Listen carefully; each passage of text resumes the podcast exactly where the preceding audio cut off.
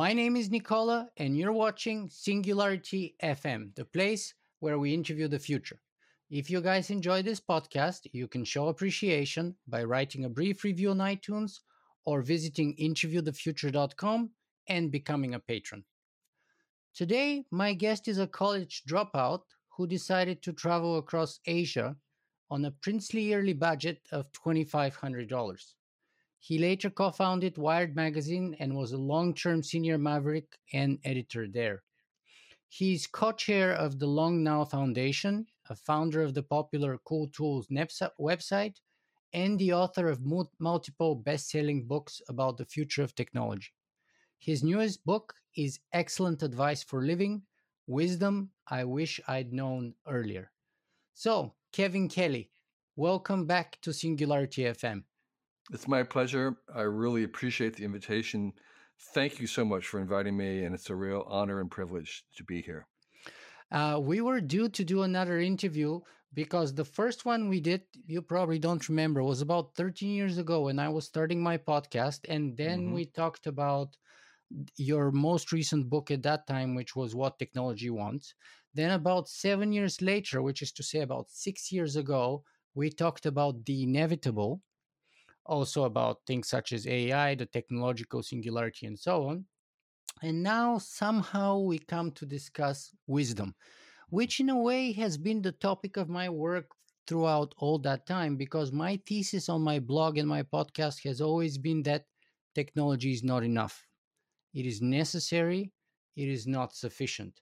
So, uh, and by the way, guys, for everyone in the audience, I highly recommend you check out my previous two interviews with Kevin Kelly because I rewatched them right before this as part of my preparation alongside reading his book, and they're full of gems. So I highly recommend checking them out because we are not going to repeat many of the topics or any of them, maybe, and we will try to cover new grounds today. So, Kevin, why wisdom?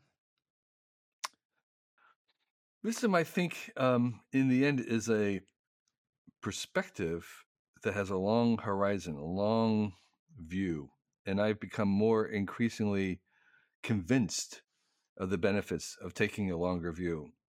So when I think about people who are wise, they tend to be able to think long term more at a generational scale and um, I find that very attractive and necessary in the today's world where we're moving so fast.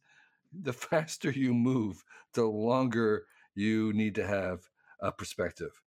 The longer your perspective needs to be, the faster you go. So, because you know, it, it, it's, it's like if you're in a race car going faster and faster, you kind of need to look further ahead.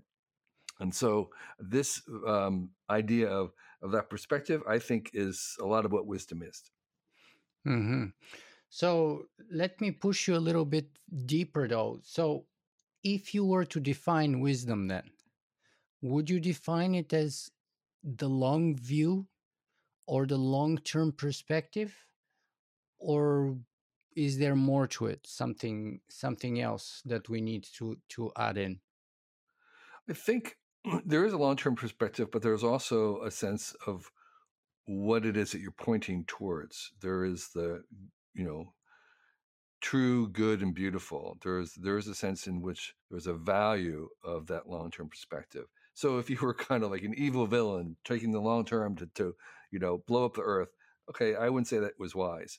But um, so there's in addition to that long direction, I think there's also a value which is elevating the the true good and beautiful and i think maybe the summary of that is is you know the, the maximum good for the maximum people over the maximum time. So um, that that that sense of trying to maximize the good true and beautiful i think is also part of, of being wise.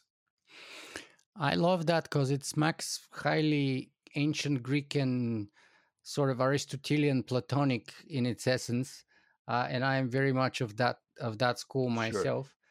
Sure. Uh, but the second thing you said, which I also agree with you, I mean, I agree with everything you said so far about the necessity of wisdom mm-hmm. and the maximum good for the maximum amount of people. But someone would point out that's also kind of utilitarian in nature, and I don't think you're a utilitarian. So let's let's preclude those those attacks right here.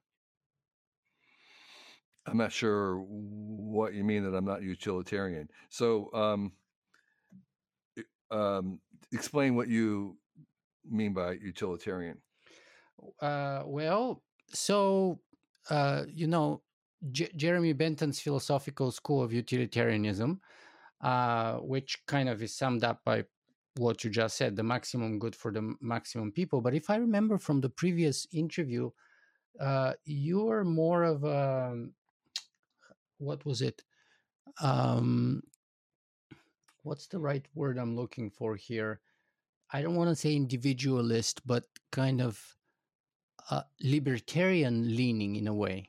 Is that not correct? Mm, no, I don't know. My um, uh, one of my bits of advice is that um, if your views on one thing can be predicted from your views on another thing, um, you should be careful because you could be in the group of an ideology. So I I, I am not necessarily um, maybe very easy to summarize in in my views. Yeah, that's brilliant. That's perfect. And and I totally agree with that point. Is that when you're a thinking thing, actually you tend to be a little bit more paradoxical and less consistent and more human, right. whereas perfect consistency and is basically slavish following of an ideology. Yes, it's, it's, dogma. So so so yeah. Um, rather than uh, yeah again um, is the maximum good for the maximum people is that the only thing that's important in life no obviously not um, i think that um, as humans we have things like joy so we sometimes construct our lives to selfishly enjoy something that may not be at that moment trying to maximize good for the maximum people. So um, but i think when someone's you know and and there is wisdom in rewarding ourselves with the joy of being alive and you know eating um, chocolate pudding and just you know enjoying that moment. We're not trying to do it. So so i so i think to say that wisdom is the only thing that uh, matters in the world i think is incorrect i wouldn't go so far as to say that i would just say it's another quality that we should try to increase and like lots of things, I think it's a skill. Like optimism, which is also a skill, something, uh, a habit that you can get better at. You can get better, you can get wiser, you can become more optimistic. And so, um, so, so I would say this is a value that we want to emphasize, but I wouldn't say it's the only thing that counts. Yeah, and to be honest uh, with you, I associate with that very much because especially with with maybe the phenomenon that wisdom is a little bit fragmented because i tend to collect those fragments or proverbs or sayings or pieces of wisdom if you want to call them i started around high school and i have a, a big sort of notebook where i've collected right, those right. over the years and i love books like yours before you, I was leading, reading a book by Nassim Nicholas Taleb, who has a similar yeah. book like you, also full of, of very original pieces of wisdom. And yours, uh, I kind of more connected with yours. I mean, his were very witty and very poetic and awesome in many ways, very counterintuitive. But somehow I connected with yours a lot better. So let's start with the first one and and maybe you would understand my previous point or we would place in context my previous point about trying to preclude some attacks so mm-hmm. let's start with with the first one here learn how to learn from those you disagree with or even offend you see if you can find the truth in what they believe so tell me a little bit about this one and how you learned this one yeah it's um it took me a while to kind of arrive at this. This was not something that I necessarily understood when I was younger, but being around people who were maybe very accomplished, whom I found that I found disagreeable.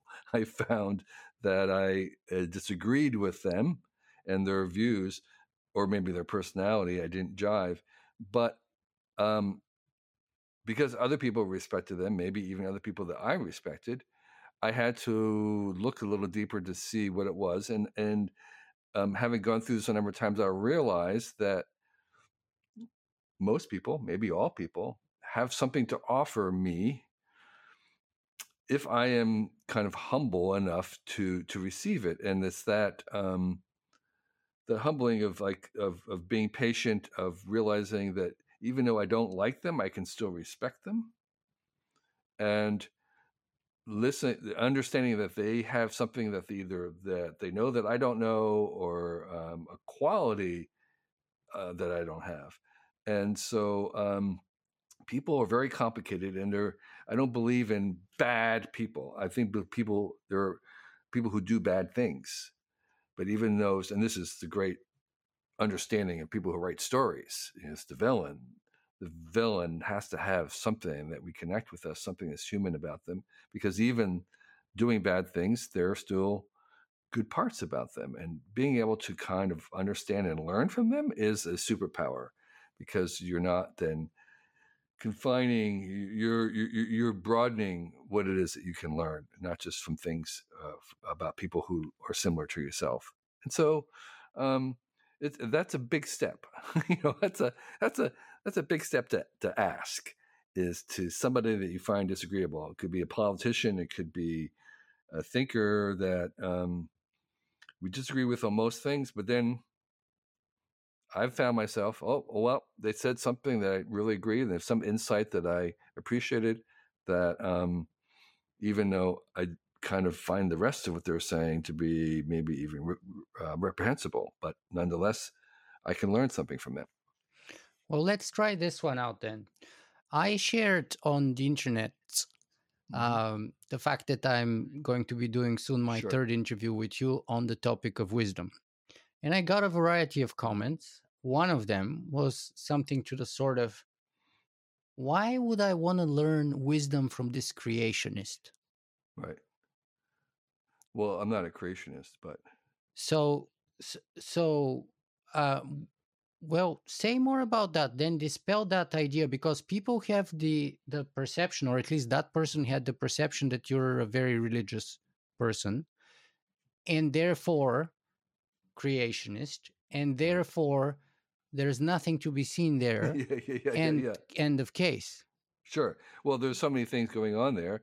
Um, I am a Christian, um, but anybody who's read my books would know that um, I embrace fully um, evolution in its uh, extreme form of, um, like Dan Dennett says, probably one of the most profound ideas we've ever had. Um, and so, um, and, and the thing about evolution, of course, is that it can be imported into mechanical, artificial things, and um, that's the that's the profound thing. It's not a supernatural phenomenon. It's a very, very physical um, phenomena that's baked into the nature of the universe. Okay, so so creation is I am opposite of creationist. Um, I, am a Christian, and so I guess this person needs to talk to more people to realize that that um, um, not all Christians are creationists. That would that I mean, so I wonder about this person how much contact they've had with actual Christians in the modern world to understand that those two are not uh, exclusive. So, is that uh, a part of the paradox of being human, or, or is there some kind of an inherent tension, maybe perhaps apparent or false, falsely perceived between Christianity and evolution? No, there doesn't need to be. Uh, um, the, the the I think the issue comes up that there's a inherent paradox in whatever view we have of the origin of the universe. Okay, so um, what's your theory on where the universe came from? Why why did it begin? No matter whether you can say, well, it always was. That's one theory: is that the universe never began; it always was. Well, that's very unsatisfying. or that it came out by itself, it made itself. That's unsatisfying. You could say, well, God made it, but then where did God come from? Did God make himself? That's unsatisfying. There's no satisfactory answer, is all I'm saying. And so I so so there's no satisfactory satisfactory answer. And right now, science is unable to, to prove or disprove any of these statements. So my preference is to believe the one that has the best story. Mm-hmm. And the best story eh, I find is is is the Christian story. So which is that God made evolution. Okay, mm-hmm. so so um, uh, the thing about it is is that it's as I said there there isn't a logical scientific view. The Big Bang is not a scientific explanation about the origin of the Big Bang. It's the origin. It's the story of the origin of the universe, which I think is correct. But the question about what caused the Big Bang, we don't have a theory. We don't have a scientific theory about that. And so, um, and so in in in lieu of that, I'll believe I'll believe the the more interesting story, which is that God made the universe and unleashed evolution within it. Um, but who made God? That's a good question. The definition I would say is God is a self-created being, and again, that's unsatisfying. That's again very Aristotelian, like the the primary mover or the first mover, right. he called him. Uh, but going back to your first do you call them proverbs or or fragments or pieces of wisdom how do you call them yeah bits of wisdom proverbs adages lessons um, maxims i love There's fragments personally fragments okay well fragments i'm not sure they're fragments because i actually worked hard to have them contain something whole to be complete in some senses but they are seeds actually one person i had a great term they're, they're zip files Okay, you can unzip these. They're like little seeds that can be unpacked. So maybe that's what you kind of indicate by fragments, but they're I think they're more complete like a seed. A seed's not really a fragment. It's it's been maybe 30 years since I started collecting them, but the first one I collected was on why they're called fragments. And let me see if I can remember it off the top of my head. But the reason why, and it's a Bulgarian author who who called them fragments, and the reason he said was that truth is always imperfect or partial. Mm, so yeah. at best, we can get little glimpses, that's to say, sure. little fragments, little pieces out of it, but never the whole thing. Yeah, yeah. Well, I would definitely say these are uh, these are lowercase truths, not a capital T. Yeah, yeah. Great. So, but going back to your first point, uh, or proverb or fragment or, or seed, what is it that we can learn from this person in this context? What do you learn from someone who is maybe even kind of offending, as you said, even people who mm. offend you or criticize you, you can learn yeah, from yeah. them. So in this well, context, yeah, I mean, I don't know, I don't know this person. They're obviously going to be much deeper and more complicated than their one remark, which was probably made without thinking. So um, I am sure, I, I would bet anything that that person has a lot to teach me. They obviously don't have much to teach me about creationism because they or Christianity because they don't seem to know much about that. But there's probably other things that they know far, far more than I know. I don't know who they are, so I don't know mm-hmm. what it is. Yeah, to be honest, I, I don't know them too. It was just yeah, someone yeah. who made a remark. But I found it interesting because it goes to the core of your first uh, mm-hmm. seed here. Uh, and also because I would in, invite my audience to literally to, to open your book with an open mind and i honestly think it's full of wisdom i think it's your by far the best yeah. book in my view uh, the most useful one I, yeah. I think also by far sure. the mes- the most useful immediately to our personal lives both mm-hmm. even professionally but but in every aspect of our life. Take this short book, very quick read. You can read it for a few hours in an afternoon mm-hmm. and you can reread it and reread it. And every time you would find a new gem or rediscover a new angle on an old gem that you have there. It's, it's, it's totally brilliant. I'm, I'm a big fan of it personally. Um, so let me pull back a little bit, though, from your book and talk about our current context in time. It seems that right now the biggest topic of conversation is not wisdom. but technology in general and AI in particular. Mm-hmm.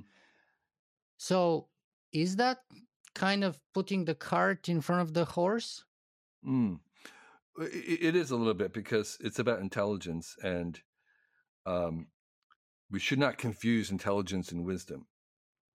Um, first of all, as hard as wisdom is to define, intelligence is even harder. We really don't know, even today, what it is.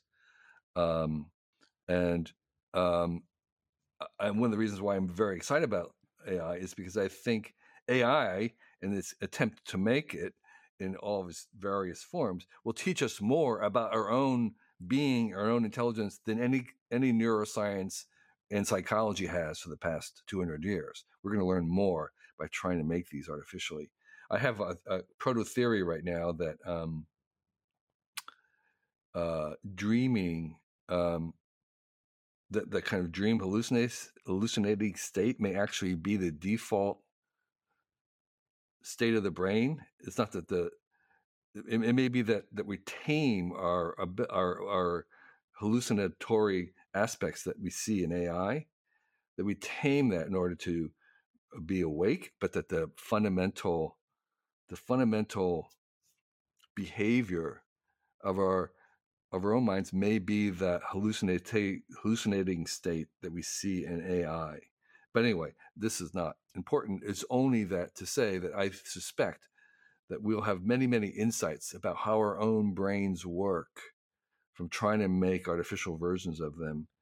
Um, and uh, confusing that with wisdom, I think, is a mistake because um, uh, one of the f- things that's happening with, with AI is because it's about intelligence, there's an, I think intelligence is overrated in general this is one of the reasons why I don't believe in the singularity nonsense about the AIs taking over is because it's to do things in the world, you need more than intelligence. If you take an Einstein and a tiger and put them in a cage, who lives? It's not the smartest person. It's not the smartest person, uh, the smartest people who are going to succeed in doing things. You need to have perseverance. You need to have other qualities. You need to have empathy. If you, you put Einstein have... in a rat on a desert island, guess who's going to survive? yeah, right, exactly. So so there's there's an intent there's a there's a misguided idea that intelligence trumps everything. Well, it, it does if it's a black box, but if it's trying to actually uh, affect uh, the world to make to make things happen, you need so much more than just intelligence. It's not the smartest people who necessarily succeed in getting things done. Um, it's it's there are so many other qualities that we need to affect change, and so um, in that one way, I think we're kind of overestimating, overhyping what we have right now.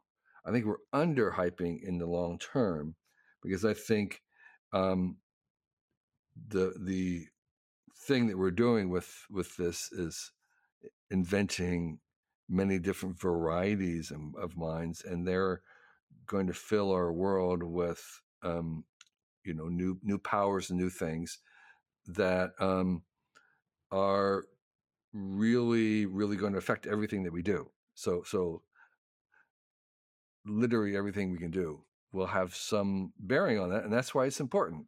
But it's going to take a long time for us to figure out what it is.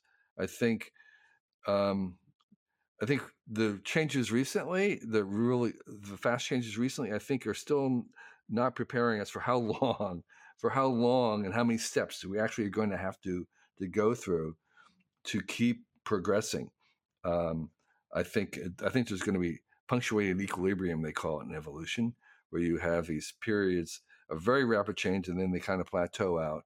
And then there's another period later on. We're now we're in this period of the of the quantum jump in the, in the punctuated equilibrium of, of evolution, and we can expect a little bit of it, you know, pausing a little bit later on naturally, not from any kind of signature letter, but just pausing because um, right now most of the advances we have are by applying increasing the computation, increasing the compute. And at some point, that's just not going to keep making the same progress. You have to have a different paradigm which is much more difficult and much slower. Yeah, I, agree with you. There's so many interesting things that you said here that you want to grab, but I want to just continue a little bit the thought of the at the beginning yeah. That, that you had there about um, AI and helping us define humanity. In fact, in your previous interview with me, or even in that book Mhm. that we discussed during the previous interview, you said that the greatest benefit of the arrival of AI is that AI will help us define humanity. Mhm. Because, in a way, we need AI to tell us who we are. Right. So, I wonder do we need artificial intelligence now in the context of our present conversation? Do we need AI to recognize the value of wisdom? Yeah, I I, I- I think um, uh, I, I- do in, in a certain sense. I, I think we would like in a, in a very practical way to instill into these into some of these machines uh, a, se- uh, uh, uh, a sense of wisdom, just like we wanted to give them ethics and morality, which we again need to do for those.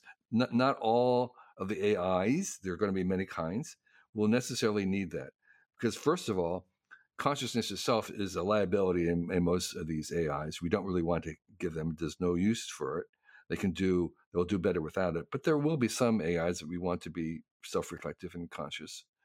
And uh, for those, I think we do want to have a sense of wisdom, of a longer view, of of priorities, of aiming at the true, good, and beautiful. And so, and so, yes, and so the, the, we will need to work on a way to mm, encapsulate and code wisdom into these um, these entities.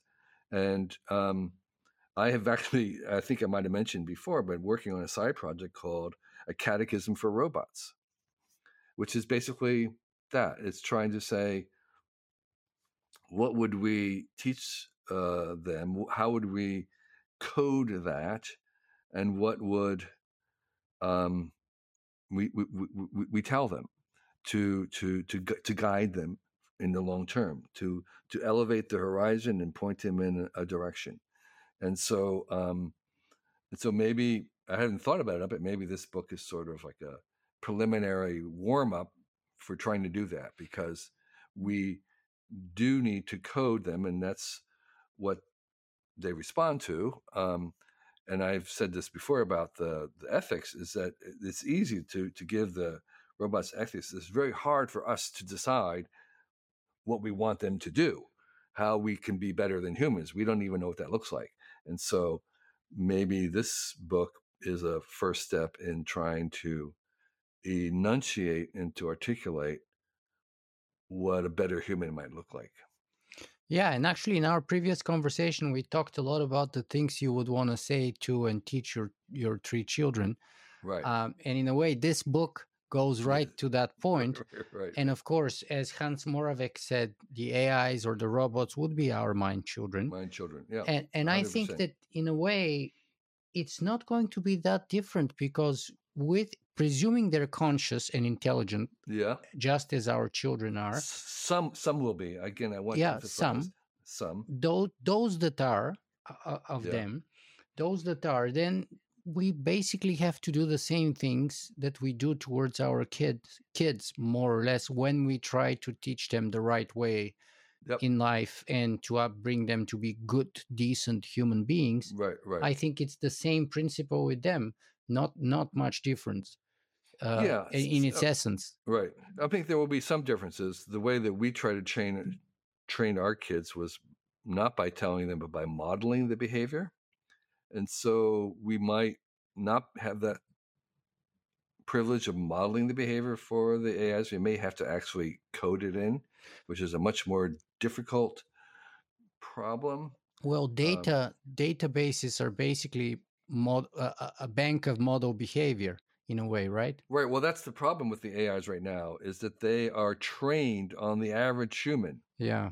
they're trained on the best and the worst of humans, so Yeah. it's kind of comes out average. And the average human is not particularly what we want to be. Yeah. And that's why they are kind of a little racist and sexist, is because that's the average human. And then we're saying, no, no, no, no, no, we're not going to accept that. You got to be better, better than the average. And so the AI is kind of saying, well, what does that look like?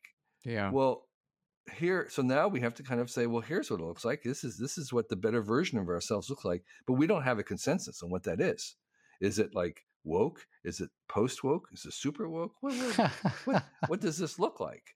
And so um and so and so that is the the challenge is is us actually imagining what a better version of ourselves would look like. Well here's a a little suggestion perhaps towards the direction that we might want to explore. And it's a little bit of a redefin- redefinition of your uh, concept or perception or definition of wisdom. I would suggest that and and we're coming to one one other of your seats that's one of my favorites on page 166 which i would quote in a second but it has to do with power and you mentioned already you touched upon the new powers that those ais would give mm-hmm. right. so i would say wisdom has a lot to do with the power of being able to do something but having the mm. discipline yeah to stop and consider whether mm. being having the power to do it is necessarily a blank check to actually do it or whether maybe you should exercise that discipline and not do it or do it in a different way which may not be the first way that comes to mind so in, in other words maybe wisdom is about the exercise of power in a way that's non-detrimental as you said in the beginning the mm-hmm. maximum benefit to the maximum people yeah. and the minimum cost to the maximum people perhaps mm-hmm. Something yeah. something i'm just improvising but, but I, some... I, I, yeah there may be something there. P- power um, um, I, find power is kind of a, for myself a hard concept to conjure with because it seems to have or maybe works in different dimensions. There's political power there's social power there's economic power. They may not all be operating at the same time and the same people um, there's you know we talk about power relationships and i'm not even sure exactly what the metrics for those are power is the ability to affect change for me. Yeah so So, so a, a good question because I said I don't think a good question would be: Do people would people generally agree that that a random average person today, born and alive and as an adult, would have more power than somebody a thousand years ago? Is that then the average from a thousand years ago? I would venture to to say yes that they have more power in terms of uh, affecting the world. The, I mean, because they have a larger reach, or the a person a thousand years ago could affect the world around him. First, our um, levers a thousand years ago were much weaker.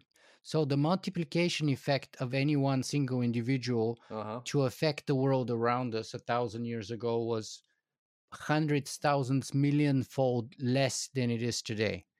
I think. Uh, that's kind of like sure. I'm not sure about that. You're not trying okay. to imagine.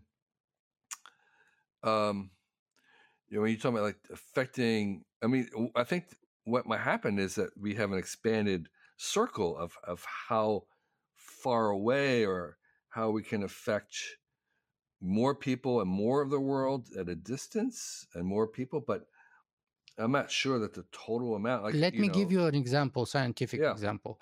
So we have the the nuclear clock, right? It's created by uh, supposedly the top, yeah. uh-huh. however many scientists yeah, they are, and each year they either move the dial closer to midnight or away. I understand it. Yeah. And now we are the closest to midnight we've ever been in the history of our civilization. So right. on the one hand, we have the highest technological peak of our civilization that we've ever had right. in the past, uh, in the history of our civilization. Yeah. And on the other hand, according to those scientists, we've never been closer to total annihilation, which is why they've moved That's the dial. Individual. That's not an individual. We're talking about individuals. So I did a study of trying to see whether an individual's power to kill people, to be violent, has increased over time, and it hasn't. Uh, right? So, like one person. Really, that's very counterproductive. One, Please explain that. I mean, counterintuitive. Okay. So let's say you are an evil. So, so I was saying, what's the data? Not what could we imagine, but what actually is the data of a single person by themselves, working with no partners. What's the most that that person has ever killed? Hmm. Okay, so um, you know, hundreds of years ago, they could set a building on fire and kill a couple hundred people. That's the maximum so far that I've been able to find out. That any single individual working by themselves mm-hmm. Has done. You would say, well, if the power has increased, then they could kill thousands or or tens of thousands of people by themselves. I haven't found any evidence of that so far. Okay, there's there's a there's a Manhattan Project, which killed millions of people, but there were hundreds of thousands of people involved in that. So the average, you know, it's kind of a gruesome calculation, but the average per person is still not very much.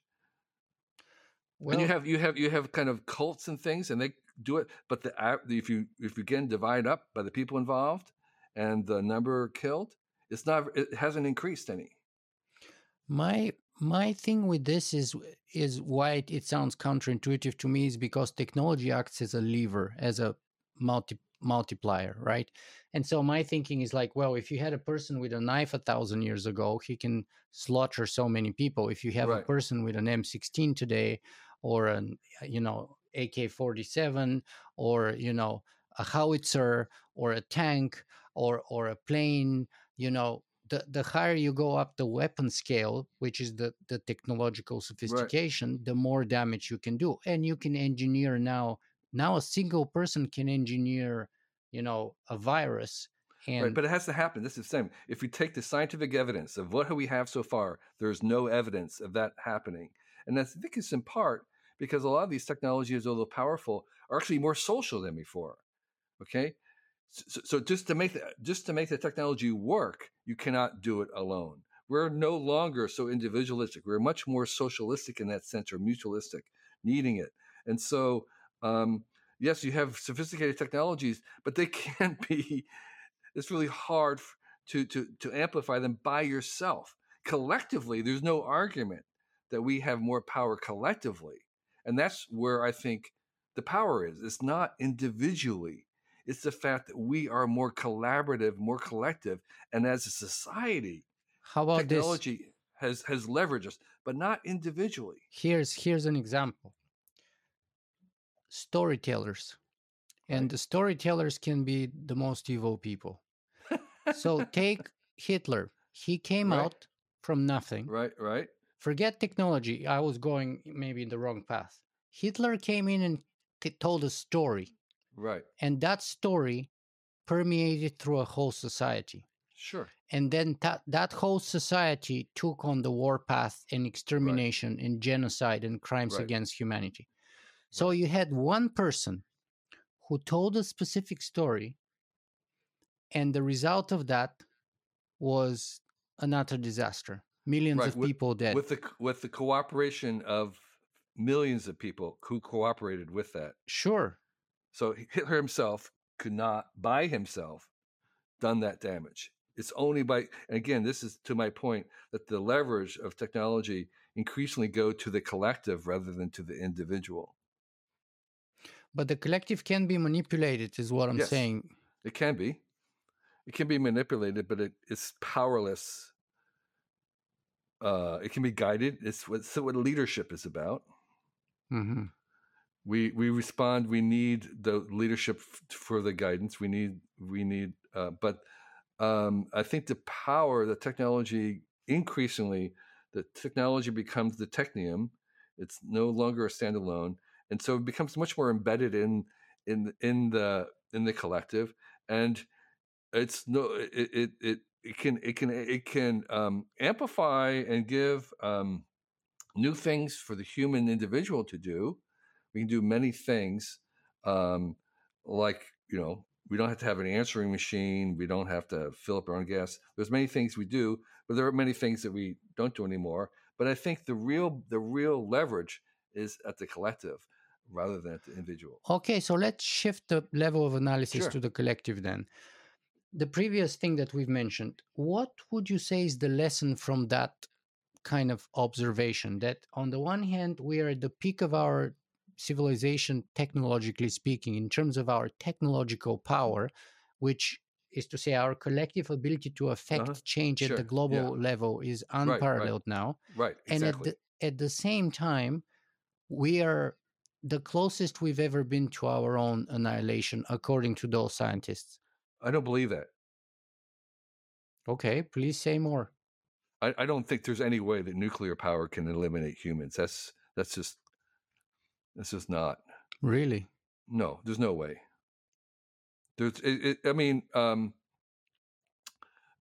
if you think through the actual steps of what would happen, and how how this is going to eliminate all the humans on the planet, I I, I haven't seen this story. I haven't seen the the the, the progress of what how that happens. So you have, um, um, you know, uh, let me uh, let me suggest a story perhaps. I'm a Okay. former recovering political scientist. My sure, master's degree was armed conflict. Sure, sure, um, my thesis was on ai in times of war but before that i studied a little bit of nuclear yeah, stuff. And one thing is that you know in the 70s and 80s we had these estimates based on a variety of uh, sort of calculations based yeah. on those nuclear tests that we did and based on them we thought that what you just said made sense that it's unlikely there will be a total annihilation then Right. now we're digitizing many of those old films and tests Mm. turns out the nuclear yield on average was wrong anywhere from 30 to 60% wrong and turns out that the total math of aggregating the number of nuclear weapons we have now in the world plus the fact that the yield and the damage we know Uh-huh. is higher both in the on the in the short term and in the long term may be sufficient to create a, another extinction event similar to the one 65 million years Yeah. ago to the dinosaurs because the sun would be blocked for a very prolonged we'll have nuclear winter all around the planet for maybe a couple of years which means no crops etc etc air pollution radiation all of the above right? So maybe some microorganisms or cockroaches or lower degree more adaptable organisms would survive but us humans who require very specific narrow band to exist uh, are unlikely to. Is that not a good story for you? Not convincing Not no, not convincing enough. One Okay. one is um I mean I, I would I, I would say that I um have not looked at those calculations that you have. Um but I think the um um this what, what's the word I want? Th- th- there's also what I find hard to believe is this idea that there would be that many nuclear bombs set off all at the same time. Um and uh there's the issue of whether even some of those bombs would even go off at this point, um, which we haven't also tested recently. So I remain, um, I would say, well, yes. So I would, I, I want to, to, to, to, um, um, what's the word? Admit my, t- my ignorance here. So you could be right. Having have closer uh, contact with those calculations than I have, and, and maybe more current. Um, all I would say is I'm ignorantly skeptical of of those um, calculations, um, and all, particularly um, the idea that I'm not arguing that there couldn't be massive millions of people dying, massive disruption. What I was arguing against was elimination of humans on the planet. Okay, and so that is something that um, um, I would like to. I, I, I would like to see more evidence for, and um, because would you um, grant the possibility that at least our civilization would be wiped out? So let's say let's say maybe some humans would survive but at least the civilization which requires a certain kind of level of sophistication of the groupings of humans uh, etc etc would not exist anymore. No, I, I, I, I'm very skeptical of this idea of, of elimination of humans by our own means, whether it's AI or Huh. um, or or um, uh, nuclear power, or even um, climate change. I'm the, the, one the one the one case I think is absolutely um, horrendous and would be, would be an asteroid impact. Okay, and we know that because there, there's evidence for that having happened in the past. So that is incontrovertible that that um, an asteroid impact could wipe out human life. Right. So the, the, the the science that I looked and it's been I did my master's degree right. 16 years ago. Right. The, the the science that I was looking at in the sort of early to mid 2000s was was actually using exactly that example and was calculating that the yields would be very similar and maybe even greater to the average asteroid, especially that one that hit 65 million years ago and caused the the, the extinction of the dinosaurs. Right. And part of the math relied on on the fact that we have greatly miscalculated the, the average yields on mm. most of the mm-hmm. tests for the previous mm-hmm. 50 yeah. years. Okay.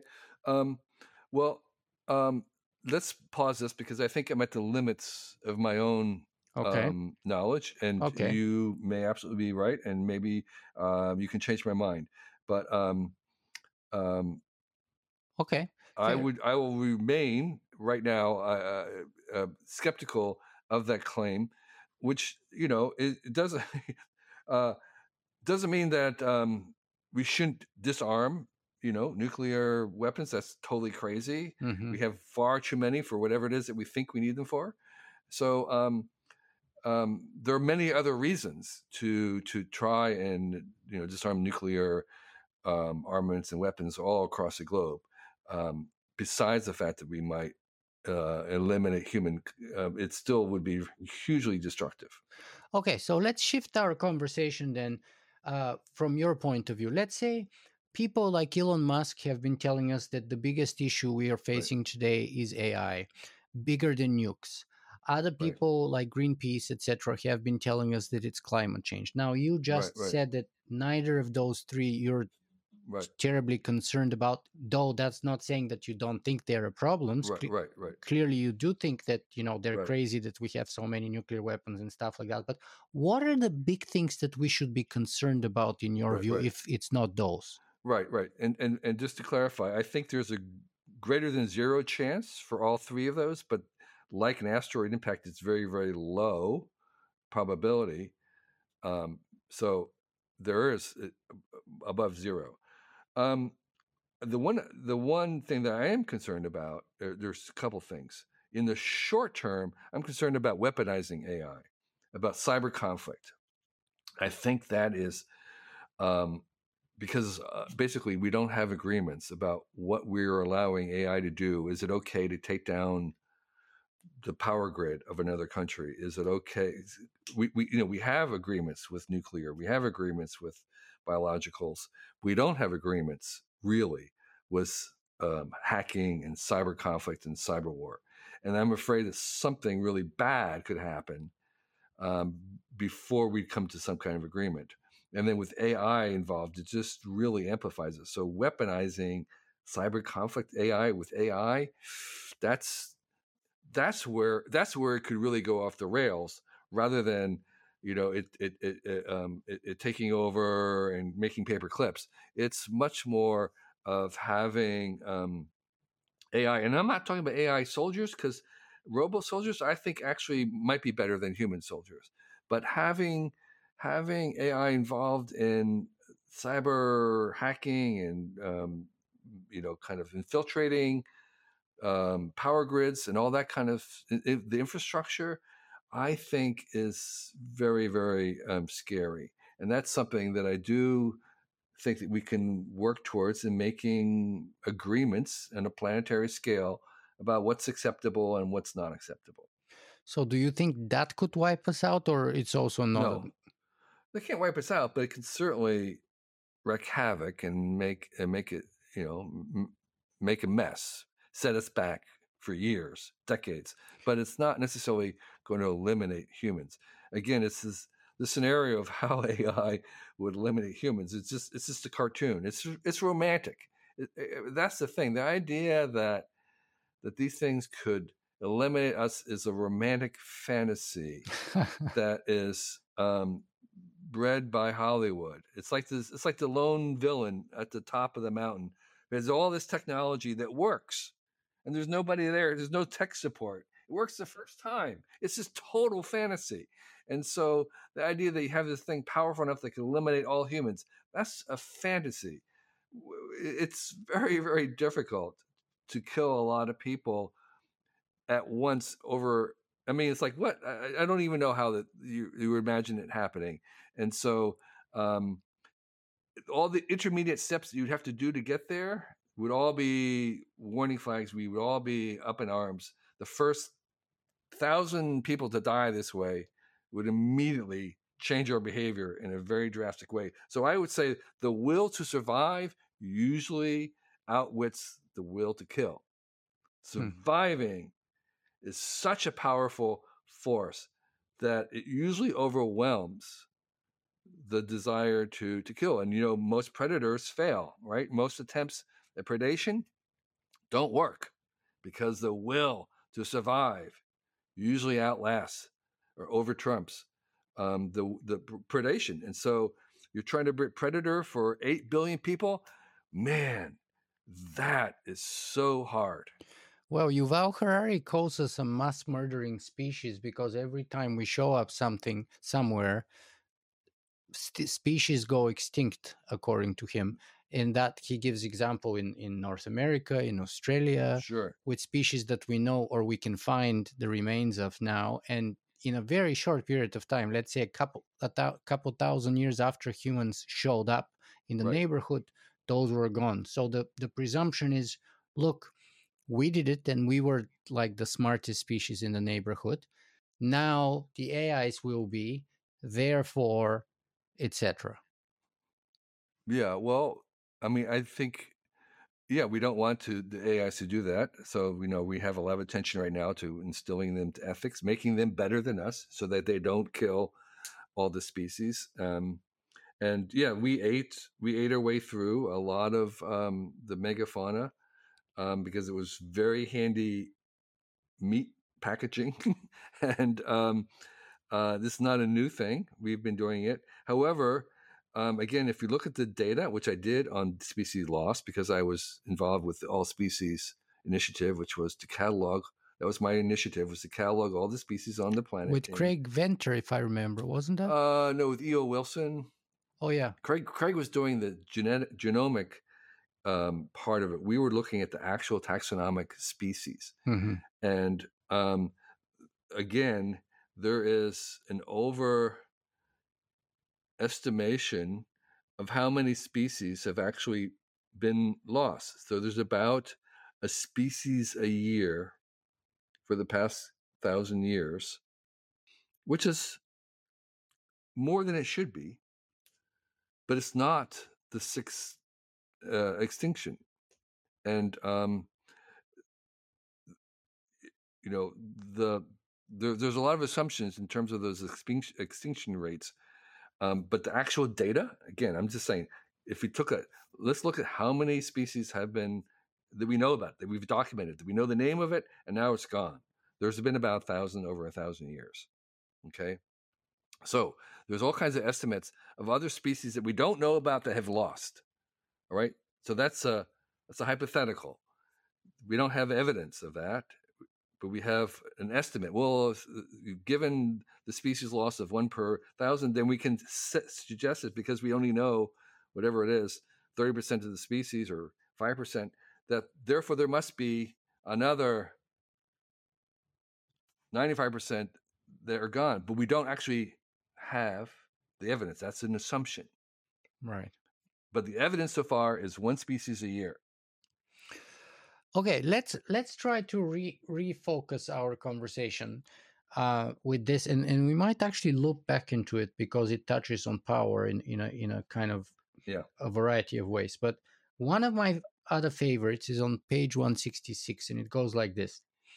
The real test of your character is not how you deal with adversity, although that will teach you much. The real test is how you deal with power. The only cure for power is humility and the admission that your power comes from luck. The small person believes they are superior. the superior person knows they're lucky. Right. So tell me a little more about this. Yeah. So uh, this came from hanging around people who have been very lucky, the very rich, the very wealthy, the very famous, the very accomplished. And it was interesting to me to see the ones of among them who admitted the role of luck in their lives. And I began to assess them, and I I would admire those. I, I, mean, they were usually the people I admired more, and that was part of the reason was that they were aware enough to to to to, to understand that um, a lot of their success came from the fact that they were born at the right time in the right place, the right body, and um, the right family, you know, whatever it is, and that's um, so many of the things that, that came were not just from hard work and were not just from their own particular talents, but were luck. And um, you know, from Bill Gates growing up, you know, being a uh, with experience of having hanging around computers as a kid, one of the very first in in the country or the world, for that matter. That's very lucky, um, and so um, you know. And then we have luck in countrysides. You know, uh, countries have luck being blessed with you know either fertile soil or a desert, um, and um, a lot of so so so there's a lot of chance in power. There's a lot of um, stochastic noise in who wins and who loses that power. And I think um, those who acknowledge that, I think, can deal with the that power a little bit more civilly. I totally agree with you, and, and and that's why this is one of my favorite ones. But I'll tell you my concern though. I grew up in communist Bulgaria. Mm-hmm. And we had something that all the Eastern Bloc had at the time, which was called the cult of personality. So our great leader was called Georgy Dimitrov. He was the foremost communist, the guy who was fal- falsely blamed to have burned, burned the German Reichstag um, and who learned German just to defend himself in the trial. Uh, and uh, you know, we had Stalin, we had Mao, all over the Eastern Bloc, we had those cults of personalities of our great leaders. So now, here in the free world, I live in Canada, you live in the United States, we have, especially in when it comes to entrepreneurs and around Silicon Valley, what it seems to me is another cult of the personality.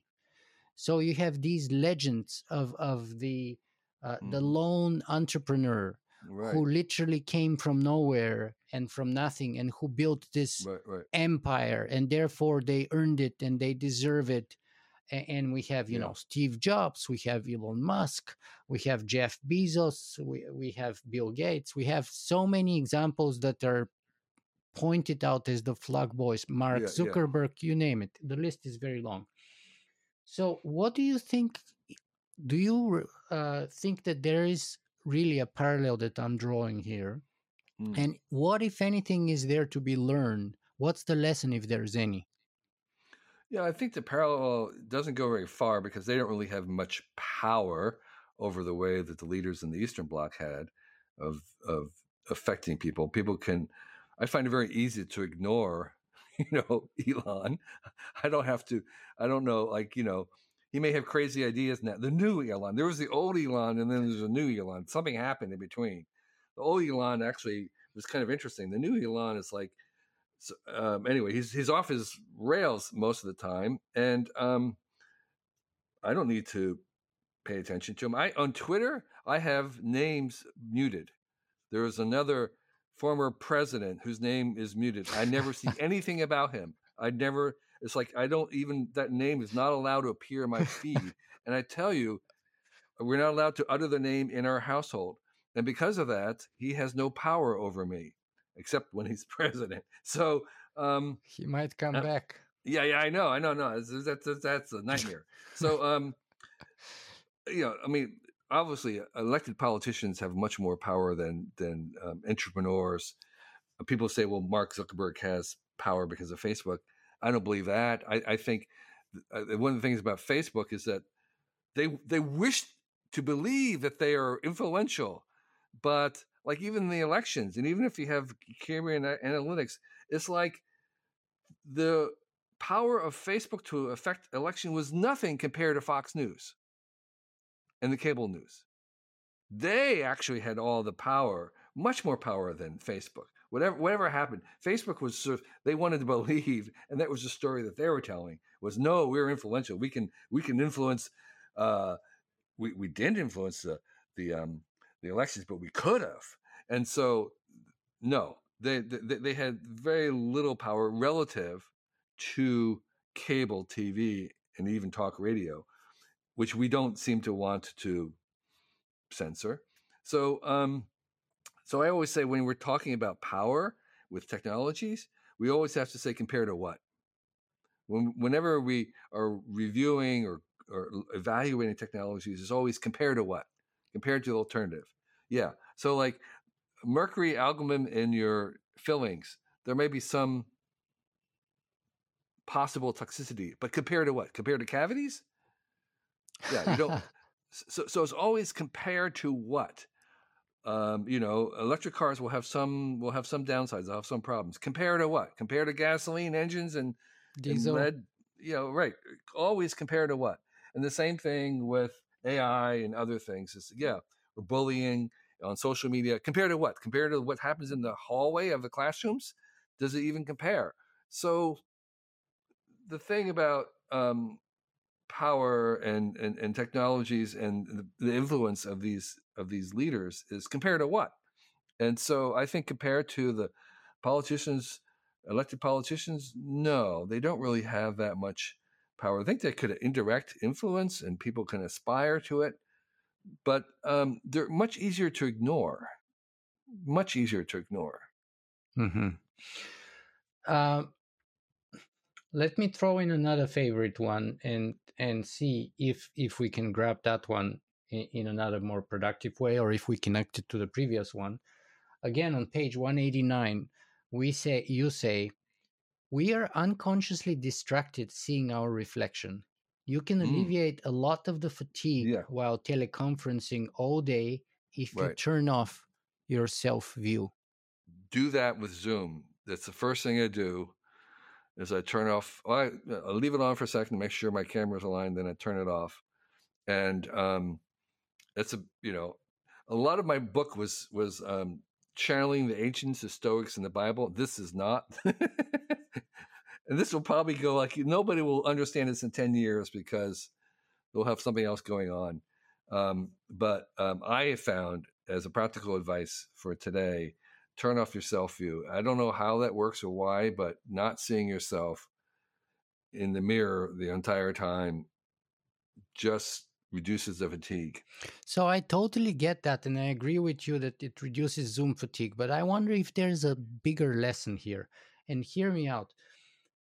I think maybe until the Venetians invented the proper mirror as we yeah. know it today, which was maybe around 800 years ago, yeah. around the 12th mm-hmm. century, humanity was rarely ever so obsessed yeah collectively and individually about our own self-image and we even had warnings about that by the ancient greeks and the myth of the myth of the myth mm-hmm. of uh, narcissus so i wonder in a in an age where everyone is pointing the phone backwards it seems now yeah. when the selfies have become a global phenomenon yeah. where everyone is looking at themselves you know i want to be here. Does that say something about should we actually because that's how i read this. I read this in the global scale. i see metaphorically. Yes. yeah. um yeah i'm not a big selfie fan. I don't take selfies ever. I've never taken i don't know if i've ever taken a selfie. Um my wife likes to take some with us and that's fine but i'm not interested in it. Um and um, but I also think I, I suspect I don't know this is not a prediction I'm willing to bet on, but I suspect that this will be that this is a fad that in in um, not that it will ever go away, but it might go away to the degree uh, that we're now seeing it. That that you know, in 20 years from now, 30 years from now, it'll be very oh that was very 2020. That was you know this this idea of um, it's kind of like you know in the early photography, people never smiled. You can kind of look at date. You can actually date photographs by the fact that people aren't smiling because that was something we learned to do. Um, we still smile, but I think there are some cultural things that could change over time. Um, and people just see that it was sort of like um, something you did and, and that everybody did it, but necessarily might date people doing it in the future. I don't know. It's not a prediction, but uh, I, I, wouldn't be surprised. But does it say something about our lack of wisdom culturally and collectively, or maybe moving away from it? That obsession with the self, with the looks, with the the the outside things at no. any cost, almost. It no, blows my know. mind. I don't. I, I, think it's an art form. I, I, I think the the kids are doing it. You know, the TikTokers. I think it's a new art form. I think it's legitimate. I think it's like, you know, getting dressed up, performing. It's a performance. It, it's it's. I, I don't think that it's necessarily like um, something that's a cancer that's rotting at the core of culture. I think it's a art form, which is why I'm saying it may may pass. I think it's a very fashionable art form, and people are doing it to kind of like see what, just exploring what you could do with yourself as a portrait. So self portraits have been around for a very long time, even I'm guessing before mirrors, but I don't know. That's a good question. Were there self portraits before? You're mirrors? a lot more generous and and magnanimous than I am. Uh, my, yeah. my my concern is like cases when I watched like there was this you know terrible train accident in Italy, and someone got gets run over by by a train, and then the next person pulls out the phone and starts taking a selfie of the person being killed by the train and then being at the place of accident and post that and that's many examples and to me that's that's a symptom unfortunately to me and i hope i'm totally wrong. Yeah i think you're wrong. Um, I, I think it's i think it's a art form a fashionable art form that will um, not necessarily survive the long term people get bored with it they've all done it um, not that it will ever go away but it may not just be as thrilling as it is right now, where people are kind of saying, um, um, I am the canvas. What can I do? Um, see how far they go with this selfie everywhere. Um, again, I think in 20 years, people look back and say, hmm, 2020, that's that was very dated. Well, I hope I hope you're correct, and I, I am willing to bet that you're a lot wiser than I am. So so so I would bet on I would bet on that fact. Um, going back to to the the AI and the technological singularity, though, uh, has any of your thinking or ideas? You you you said that just like last time, you're skeptical on it and all of that. Has any of your thinking evolved or changed in any way since the last time we spoke about it six years ago? Well, I don't remember what I said six years ago, but um, uh, so skeptical. I, was saying that I think there's an overhyping right now in the short term, but over long term, it's underhyped. So I am not skeptical of AI in general. I think it's it's incredibly. Um, I think it's the biggest thing we've ever done as a as a species. I mean, it's the I think it's at the level of fire or language over the long term, over the next hundred years, you know, and, and beyond. So, um, uh, right now there's a little, you know, um, what's the word I want? These things are not. Uh, we'll look back in 30 years and say, well, you didn't have AI today. That's all I'm saying. We'll look back at what we have today and say, well, that really wasn't AI. Um, but what we have right now, I think, is is what I'm calling the universal personal interns.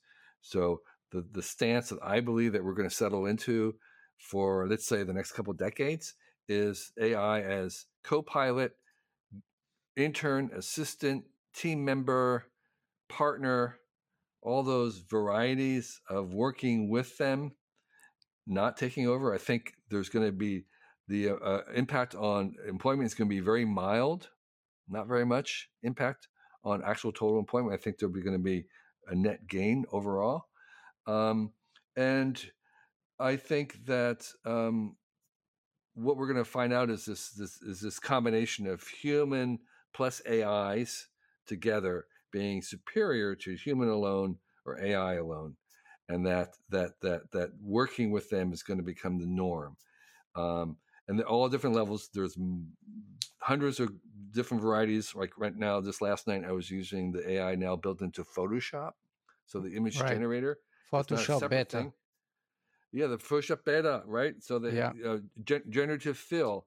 Okay, so that's that's the way I'm going to be working with. It's a tool. It's something I'm going to be. Everybody's going to be doing. There's this idea of like we're going to not allow AI generated images. Are you not going to allow photoshopped images? Come on, it's like there's no distinction. It's just another tool that you're going to use, and most of the AI is not even going to be publicly facing. It's going to be 95% of the AI is going to be behind the scenes in the walls, in the back offices, in the plumbing, so to speak. We're not even going to be aware of most of it. There'll be some that are front facing, some that are we'll have an interface for. The great big bang that's happened in the last year is we now have a conversational user interface to these things. Mm-hmm. So the powers haven't really changed it much in the last couple of years, but now we have an easy way to interface them. It's like the graphical user interface that came onto the internet, which was the web. The internet was around for decades. It was ignored. Nobody paid attention to it. Nobody believed in it. Then, when the web came along, you had a graphical user interface. You had pictures. You could move things around. And now, still it was the Big Bang. Well, the conversational user interface, the large language models, that is the Big Bang for AI. Now we have a very human way of interfacing conversations that's so human.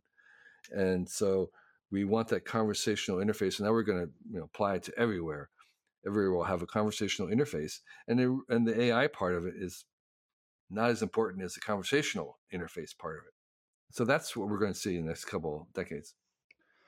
Let me grab a couple of points and see if I can wrap them up all together because we have maybe about 13, 12, 13 minutes, hopefully, to wrap our conversation. So I want to see if I can bring together wisdom, power, AI, advanced tech here. So here's a, a kind of a, an argument or a line of reasoning. Most of our biggest problems right now, whether they're existential or not, are self created. Yes. So talk about climate change, soil erosion, nuclear uh, weapons, many, many examples. Sure. I agree. Great so the following that sort of starting premise then the idea is that if our biggest challenges or problems are self-created right now they are probably the result of our ever increasing technological power yes. far outpacing our wisdom to apply and utilize that power in a non-destructive non-suicidal net positive kind of a manner.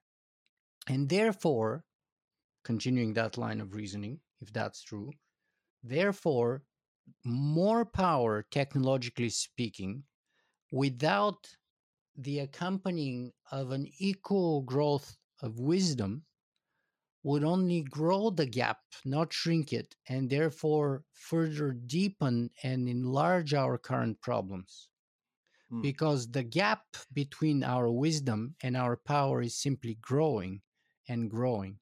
And instead of working, people mm-hmm. say, oh, we need more power, more powerful technology, more this tech.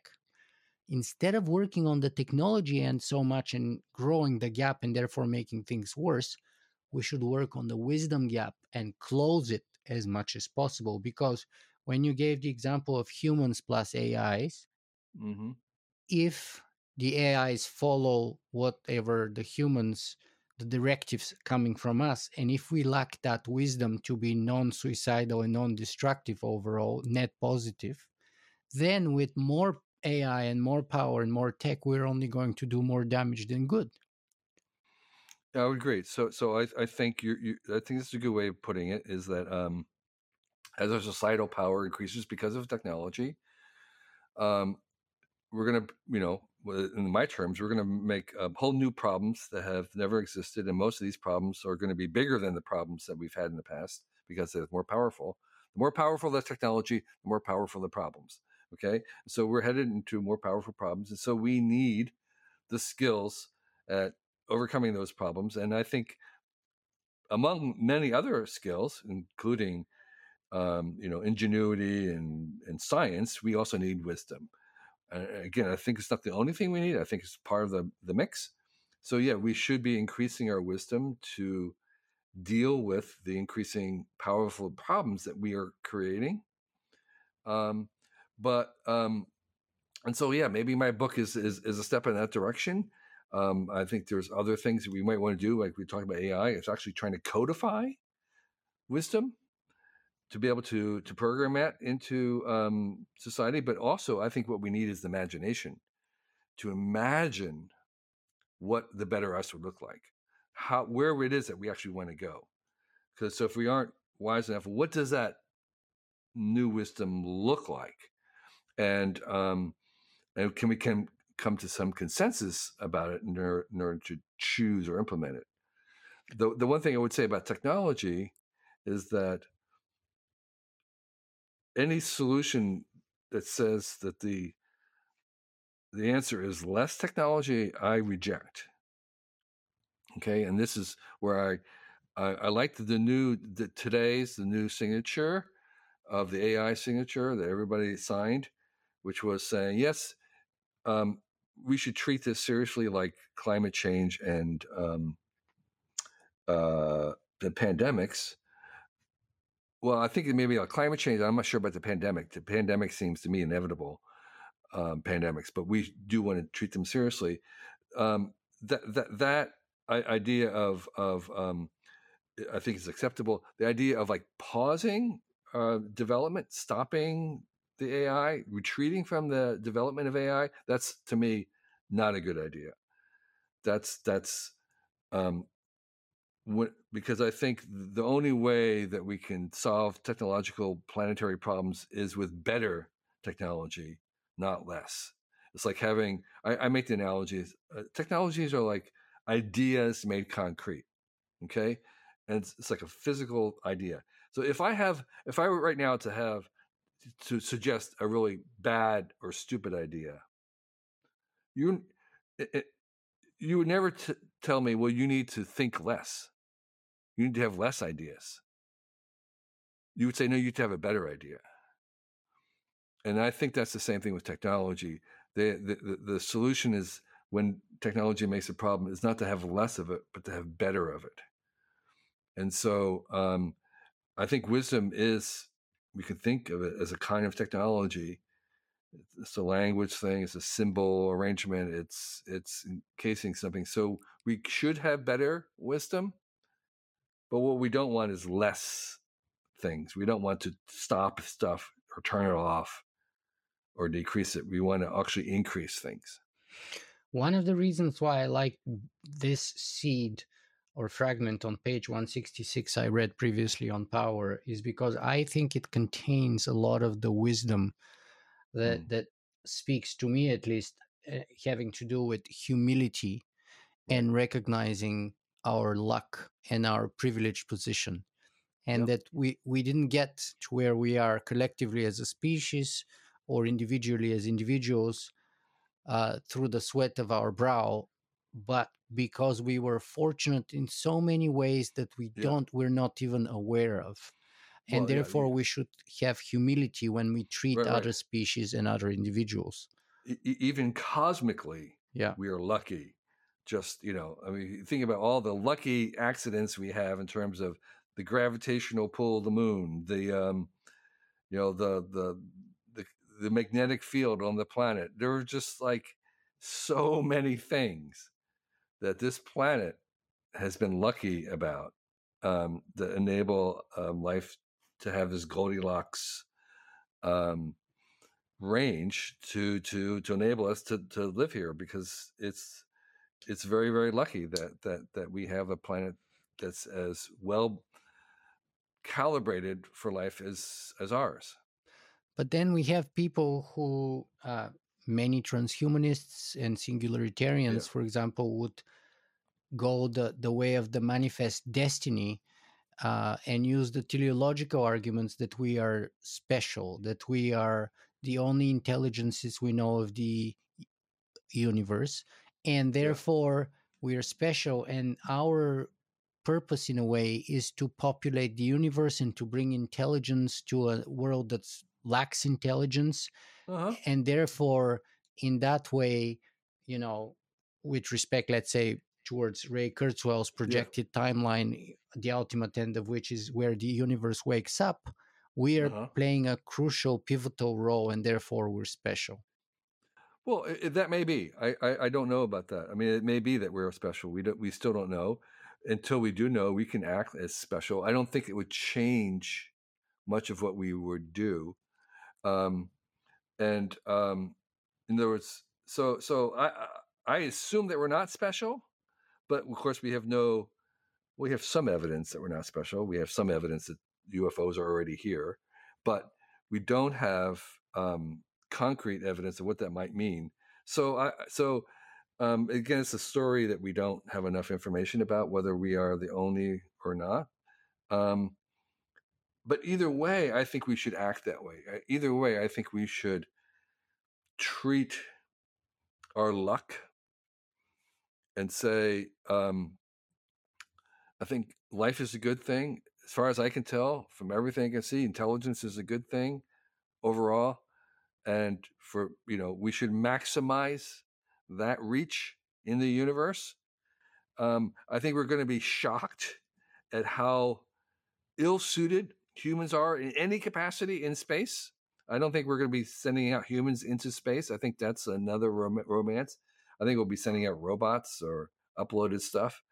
Uh, but I, I, I don't think there's going to be humans into space for very long. Humans with tissue, wet tissue bodies, that version of us, I don't think it's going to go very far. But certainly, some descendants, some kind of more suitable, space suitable versions might go into space, and I'm all for that.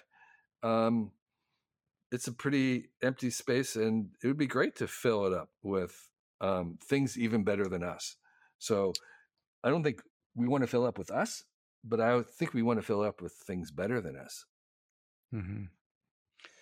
well kevin we had a kind of a meandering conversation which often happens in my podcast Mm-hmm. Uh, so that's not your fault. That's my fault. But I have to say again, for the record, I enjoyed immensely your book. I Mhm. suggest people check it out. It's a quick read, but it's disproportionately rewarding for how quick it is, and you can read and reread it multiple times. I Where can appreciate that. people find more about you and your work? Um, um, easy to find. Uh, my website has my initials, so it's kk.org, and I have my blogs and the cool tools reviews and any kind of links to my other projects like the Vanishing Asia project, which I spent 50 years working on, documenting the lost culture of Asia. The Um, pictures from that are amazing. Yeah, yeah, it's really, I really, um, I'm very, very proud of that. There's nine thousand images uh, in the in the books, and um, I'm on the socials where I'm most active on Twitter. Um, is my name with a number two in the middle, Kevin Two Kelly, and um, otherwise, you know, um, I hope people enjoy the book. There's a little bit more practical kind of information or uh, information uh, advice, I guess we would call it, like um, the thing that made you weird as a kid can make you great as an adult as long as you don't lose it. yeah. And if you're at all possible young and working, try to work on somewhere where there's not a name for what it is that you're doing.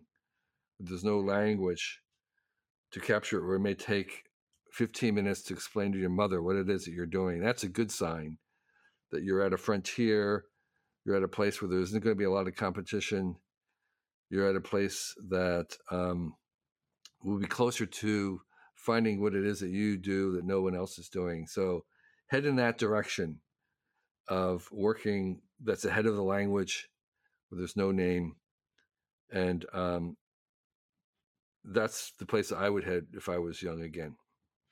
Wow, I think head in the direction where there is no name is a right. perfect, perfect final message to wrap our conversation. And I love it. Kevin Kelly, thank you for being so much with us. I appreciate it. Thank you for your great questions, for your spirit. I love um I love this conversation because you pushed back and it was I, I just fan, find that fantastic. I just really, really cherish it. So thank you. My pleasure. And I'll probably get you in another six or seven years at least. Yeah, I'm working on another project. I'm sure it'll appeal to you. It's it's called the Hundred Year Desirable Future. So I'm trying to do a scenario of a future filled with all this kind of stuff that I want to live in, and um, it's more of my optimist, radical optimism. Fantastic. Well, the sub subline of of my blog is create the future. So yeah. my podcast podcasts is interview the future, but the blog is create the future. So that will be a perfect fit, I'm sure. Well, I'm, I'm, I'm imagining the future is my tagline. you said you're an idea collector, uh, or per, per yeah, uh, idea packager. Uh, idea packager. That's the word. Yes, that's yeah, the word yeah. in our previous conversation, and it's a yes, great way to to put to sum you up. Yes. Well, thanks again, Kevin. Okay, we'll thank you. I appreciate it.